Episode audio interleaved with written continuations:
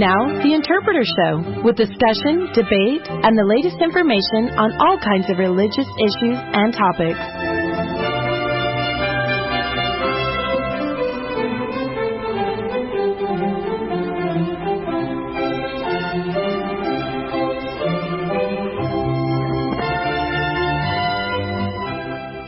For the second segment of the show now, we are going to be covering, uh, discussing the new Institute manual. I guess it's not really new, new. It's been out for several months now, but answering gospel questions. And uh, we have the opportunity to discuss lesson three in that manual, which is asking questions with faith in Christ. So, This lesson kind of sets out like uh, kind of true or false statements. This is lesson is split up into three segments where you discuss these statements, whether they're true, false, or maybe somewhere in between.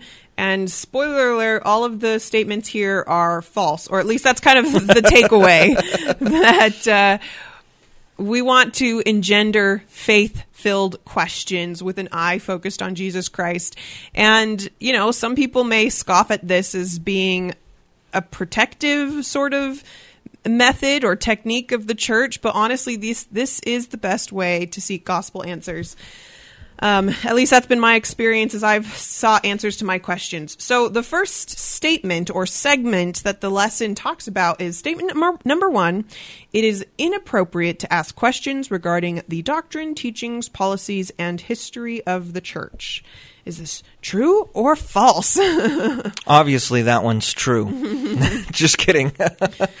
no, um, I actually, w- when I was preparing to study this, I, I was wondering. I, I, I'm a little baffled that some people grow up in the church with the impression that they're not supposed to ask questions because, like, I feel like my entire life, and maybe I just was privileged or something. I don't know, but like my parents, my young men's and and youth Sunday school teachers, my uh, my seminary teachers, like my whole life, I felt like my gospel instruction was always about like you you should be asking questions and you should be wondering and you should be seeking answers and uh, you know and I mean I feel like the entire gospel instruction you grow up with is structured on like how to seek answers to questions within a spiritual gospel context.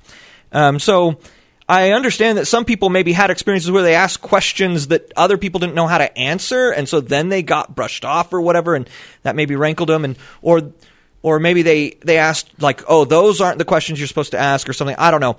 Uh, they asked the kinds of questions that aren't as common in in our faith, but I feel like the general idea that you can ask questions is like the number one thing that came across to me growing up. Uh, Yeah, I mean, just the other day there was an article in the Salt Lake Tribune where a disaffected member of the church who was left stated that the church doesn't like answering hard questions about its history and teaching, so it creates a theology in which asking those questions can put your very soul in danger. It positions seeking truth as a threat to eternal salvation. One must put their questions on the shelf or risk not being with their family after this life. And that's a premise I just absolutely reject. The church never teaches that, and the very foundation of the gospel of Jesus Christ is to seek questions and ask in faith. That's what started the restoration. Joseph Smith not being satisfied with the answers he found in the churches and in the surrounding religious discussion he was seeing, so he asked God and saw God, and God revealed to him new truth. And so we believe that our church is now founded on revelation from asking, seeking, and finding.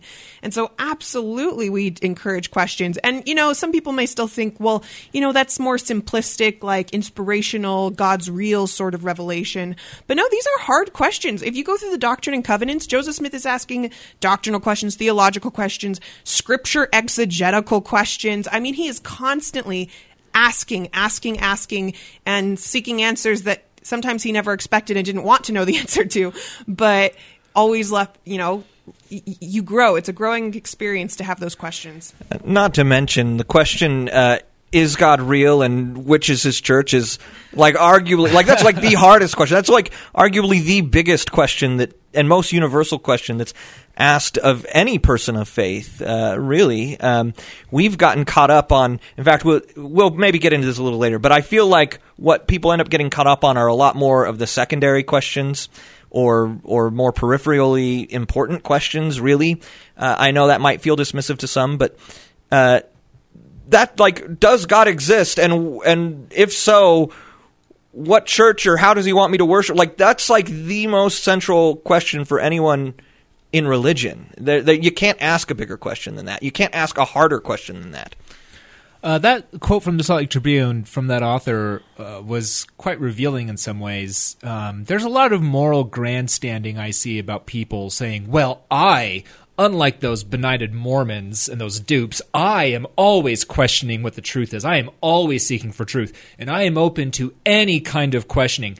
I guarantee you, every single person that jumps on that soapbox, guarantee it, put money on it, they have certain orthodoxies they don't want you questioning ideological, political, uh, or religious orthodoxies or whatever that they will start to get defensive and upset if you start questioning. Put money on it, right? So, in my experience, uh, whether it's been in academia, whether it's been in uh, discussions of current events and culture and politics, everybody inevitably is going to have some kind of a, a, sacred cow they don't want you questioning, right? So when you see somebody that's moral grandstanding about this, well, unlike you, I question everything and I'm open to search for truth.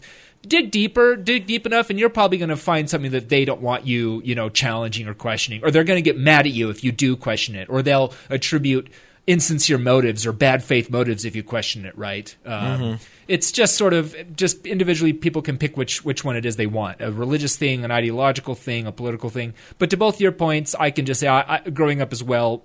I think it was very atypical for this assumption that you're not allowed to ask questions, you're not allowed to seek things on your own.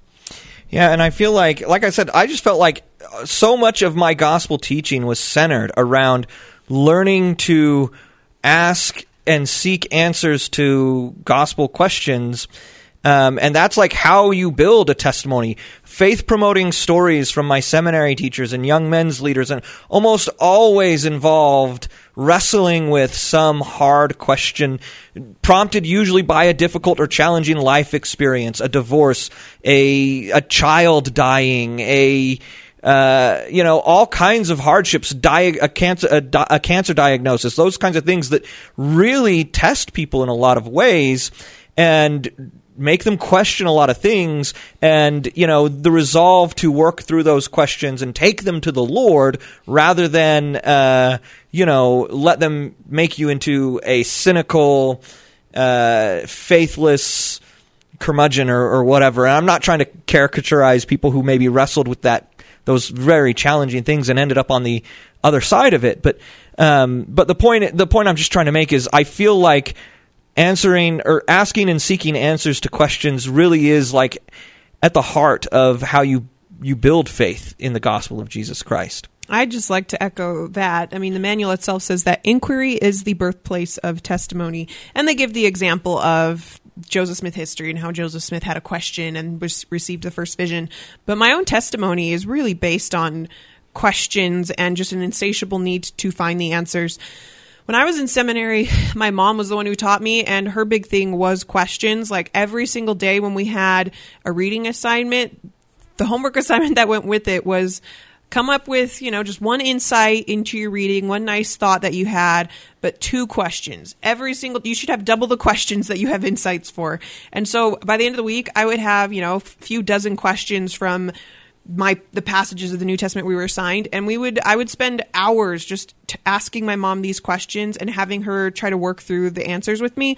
And you know, that was just one of the most validating and helpful and soul searching experiences to uh, to ask questions and to be inspired to ask more questions because the more you ask questions, the more questions you're going to have. And, you know, just, it kind of inspires that journey and that quest, but also to have someone who's willing to like sit with me, listen to the things that were concerning me or I had questions about and help me work through them because then it gave me a model from which I could do that myself. Eventually I learned to not ask my mother all my questions, but to ask God my questions, ask the scriptures my questions, go to a library and search for answers that way. And so that really just started me on my personal journey. And so the idea that the church discourages questions is a little laughable to me because I wouldn't be here if it weren't for all the questions I had for the gospel. Um, so with that, we should maybe uh, move on to statement two. Uh, statement two is there are always simple and straightforward answers to questions about the doctrine, teachings, policies, and history of the church. Um? True or false? That one is also false. Um, Stephen, it looks like you might have something to say about that. Yeah, this is one of these areas where, in some ways, Latter day Saint discourse has painted us in a corner. And so I'm glad that the manual is addressing this. And here's what I mean. So you often hear it said the gospel of Jesus Christ is simple, it is plain, it is easy, right? Uh, even children can understand it, anybody can live it and appreciate it, right? You don't have to go off and get advanced degrees to understand the gospel. And, and that's all true, right? However, we then take that and extrapolate it to say everything about the church and everything about Latter day Saint teachings and doctrine and theology, all of that is simple and straightforward and plain, right? Um, and so we've kind of, in, in some ways, again, we've in the past we've boxed ourselves in with this assumption that oh, because the gospel of Jesus Christ is plain and simple, therefore everything about the church is plain and simple, and that includes, um, again, as it says, policies, teachings, history of the church, right? And it doesn't take long for anybody to realize that is simply not the case, um, especially in terms of policies and history of the church, right? Uh, this is where you collide head on with the messy complexity that is the lived human condition and the lived human experience. So, my only kind of, well, my main sort of word of caution here, or advice perhaps, is to say don't confuse the simplicity and plainness of the doctrine of Christ with with the history of the church or the policies that the church sometimes enacts, right? There are instances where where it is very plain, right? And it is very simple, kind of the answers for it. There's plenty of times where it's not, and we need to disentangle those and not fall into the assumption that because some of it is simple, therefore all of it must be simple. Uh, this is where we get into a related issue is when and Neil, I know you've had this experience. I know Jasmine's had this experience. When you try to sit down with somebody and they have questions about um, that aren't they have questions about church history or policies where the answer is not straightforward and not simplistic. It takes a lot of work to unpack things and explain things. They might say, "Oh, well, this is just mental gymnastics." The Right. answer should be simple and easy, and if it's not simple and easy, that's because you're just doing mental gymnastics and mental backflips or whatever. And they have conf- again because they've had this mindset that the truth must be simple, capital S. And so, if the answer is not simple, therefore, or straightforward, therefore, the thing itself is not simple, right? Yeah, and and it doesn't help that like uh, beyond even the church, we live in a broader cultural moment in in time, and really, it's it's probably probably every every generation has felt this way. I think sometimes we we exaggerate how different our generation is, but we live in a moment in time where uh, the culture really drives towards oversimplified narratives, oversimplified uh, claims, which is polarizing people to one side or the other constantly, uh, because it's really easy and simple to communicate simple, easy ideas. And uh, when reality is just much more fuzzy and complicated, that's a lot harder to convey and communicate across uh, to people. But the reality is, you know, I, I like to tell people who are struggling when, when they're dealing with this that, you know, human history we know is complicated. There's no there's no getting around that. Any historian any anthropologist any scholar of, of the humanities will tell you hu- human history is a complicated history because humans are complicated people. Well church history is human history right? And uh, even scriptural history right? Uh, the ancient history of, of Israel and the New Testament that we were just talking about and the Book of Mormon, like all of this is part of human history and human history is complicated. Humans were involved in this and so it gets messy and complicated sometimes.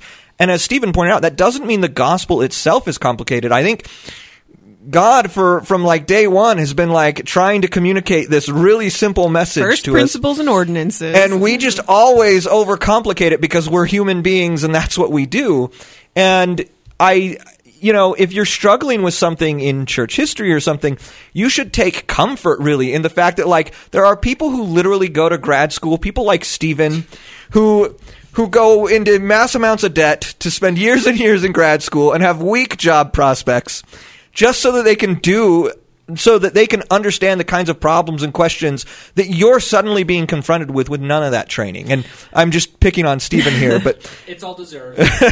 but honestly, I mean, it, we have no problem in education talking about things getting increasingly complicated the more you learn about them. But when it comes to the gospel, or really when it comes to anything outside your sphere of education, we tend to think that things should be more black and white and simple. But you grow up in elementary school and you learn about solids, liquids, and gases. Well, then you go to like maybe middle school and you learn about the periodic table of elements and how things are made up of more than just solids, liquids, and gases, but they have different elements and they have different numbers of atoms or neutrons and protons and electrons. And then you go to high school and you learn about how many electrons should be in a specific sphere or where they might be within that atom.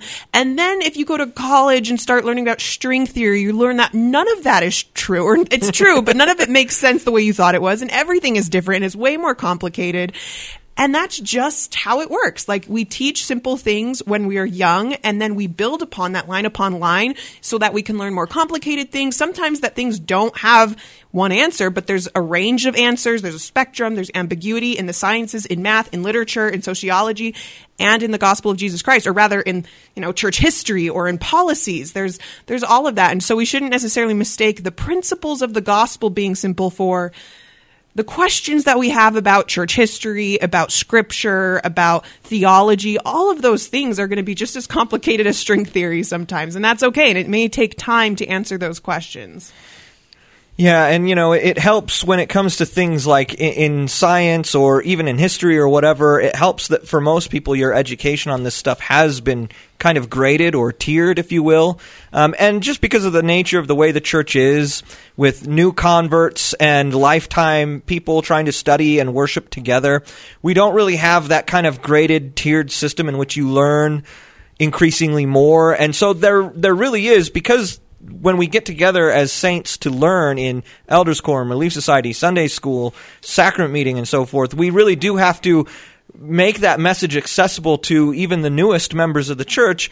There is a need, uh, you know, for you to have your own personal incentive and drive to go out and learn yourself, right? And if you don't have that, then it's going to be a lot easier for other people to play gotcha with you uh, and the complicated stuff that happens in church history. One example I was thinking of of something where there wasn't a straightforward or simple answer until more information was revealed essentially is kind of what happened with the Hofmann forgeries. Like when uh, Hofmann made these forgeries, it conflicted with the prevailing narrative of the church of how it was founded. It really underscored a lot more of like Joseph Smith's uh, money digging, magic worldview, and it really kind of undermined some of the narratives that we had about the gospel. And so the responses were varied because they thought, a lot of people thought these were authentic documents. And so some people thought, oh, well, I don't know, maybe these are super authentic. We need to take them at their face value and accept that the church isn't true. Or we need to take them at their face value and try to reconcile it with church history. Or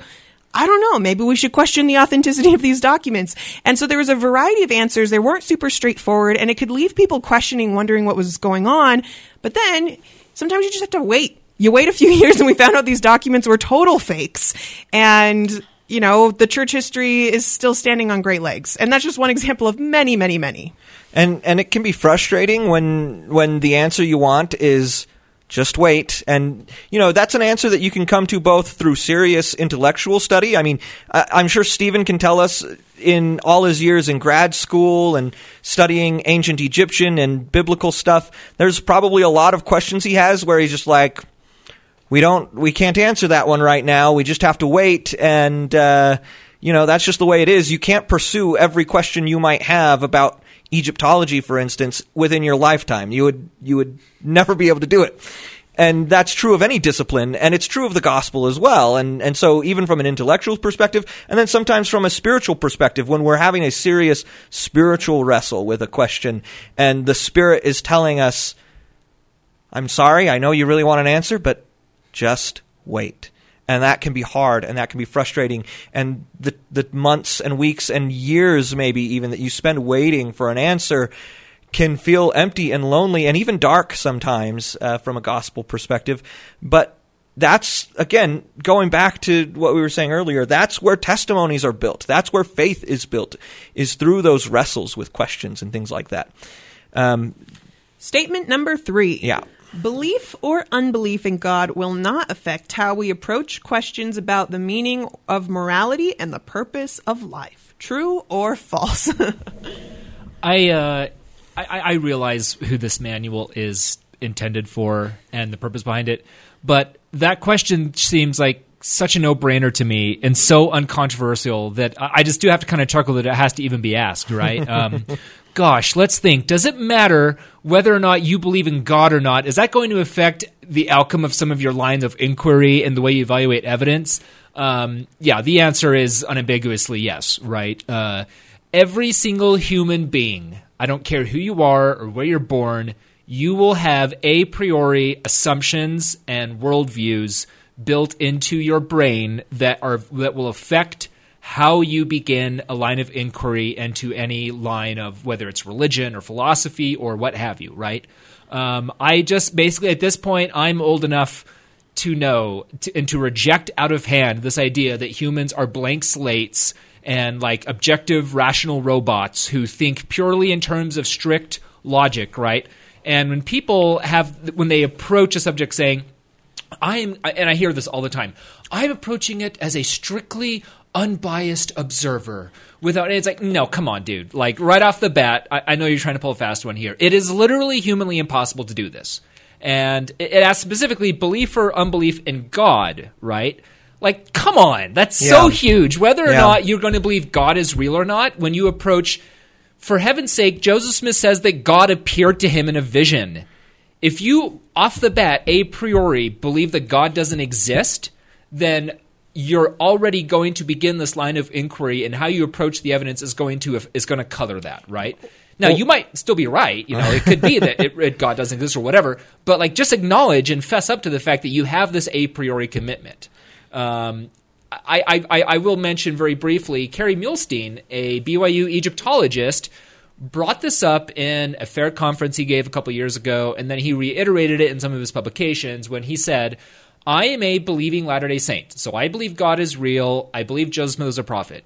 And he, he very, I think, very uh, uh, commendably was frank about the fact that he says that means I have metaphysical and ideological priors that I bring with me as I evaluate the evidence, right? And he said, I'm honest about that, and here's how I do it. And he went forth. He got absolutely pilloried on the internet by uh, by people for saying this, for admitting this, right? Oh, he's just a hack apologist or whatever, right? This was this was the shouting of the day. Um, I would like to draw attention to the fact that uh, none other than our favorite Joseph Smith biographer, Dan Vogel. Neil and I both love Dan Vogel. We've praised his work in our writings on Nahom, for example. That's a joke. We've uh, we've heavily criticized him for that. Uh, so Dan Vogel has a forthcoming biography of Joseph Smith uh, that should prove uh, interesting, if not frustrating. And Vogel says there are, in fact, many possible constructions of Joseph Smith, and depending on how one assesses the evidence for his truth claims, a completely different Joseph Smith emerges. Oh, gee, you mean like the thing that Kerry Muhlestein said, you know, a couple years ago that everybody got mad at him for? So, yeah, I sorry, I won't filibuster. It's so uncontroversial. Your a priori beliefs are absolutely going to influence how you interpret and evaluate evidence, which sources you favor, which evidence you favor, how you favor it, and that will affect the outcome of your line of inquiry. There's no question about it. Well, and there have been other equally frank admissions. Uh, to paraphrase, you know, one notable uh, skeptic, I won't call him a critic, but skeptic of, of the restoration's claims uh, in, you know, mid 20th century, Sterling McMurrin, you don't get books from angels and translate them by- miracles. Well, if- that's what you believe in the first place, then there's there's no that's going to affect how you inquire about the truth claims of the Book of Mormon. Like you've already made up your mind, and that shapes the rest of your answer. Or Dale Morgan, who wrote to Fawn Brodie and basically said, or Juanita Brooks, excuse me, and basically said, given my views on God, he was an atheist. I simply can't believe Joseph Smith's uh, uh, and I'm paraphrasing it. I can't believe Joseph Smith's claims, be they ever so convincing. he just couldn't believe them because he already had decided God didn't exist. Well, if, if God doesn't exist, then you obviously don't think God appeared to Joseph Smith. That's that's already answers your question there. And so when Kerry Muhlestein kind of said that I have a framework of faith going into it, people just lambasted him for saying, oh, he's starting with his conclusion in mind, therefore he's not objective, he's not really going to find the truth. Well, the reality is that all the people on the opposing si- critics of the Book of Abraham, like the Brent Metcalfes, they're starting with the assumption and the conclusion that Joseph Smith was a fraud or that he wasn't actually divine. And so they bring those assumptions to the table as well. And this really goes down to what President Nelson has talked about in a young adult a devotional when he talked about when you have questions, he gave four tips, and one of them was ask with a lens of faith. And people also criticized him for that, saying you're starting with the conclusion in mind. But the idea is that, like, if you are a Latter day Saint going through a hard time and struggling and having questions, do you want to stay in the church or are you looking for a reason to leave? And that is going to drastically affect the outcome of your search. If you want to stay in the church, if you want to believe, have belief as your framework, have belief as your paradigm, and that's going to help guide you. If you say, well, that's not really objective, I'm going to follow these people who have left the church because they're objective. Well, that's a false premise. They're not objective. They are starting with a, a, premise of skepticism. And so have a lens of faith when you're seeking your questions. And this is actually where I think the, the manual puts the Larry Corbridge stuff on primary questions and secondary questions under statement one. But I actually think it really fits in better with this discussion because the primary questions that Corbridge talks about is there a God who is our Father? Is Jesus Christ the Son of God, the Savior of the world? Was Joseph Smith a prophet? Is the Church of Jesus Christ of Latter day Saints the kingdom of God on the earth?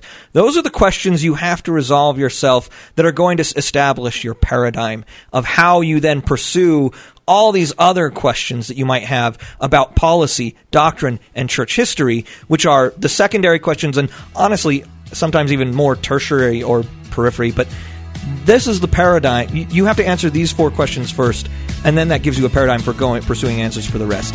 Uh, but that's been our first hour. We'll be right back. This is the Interpreter Show.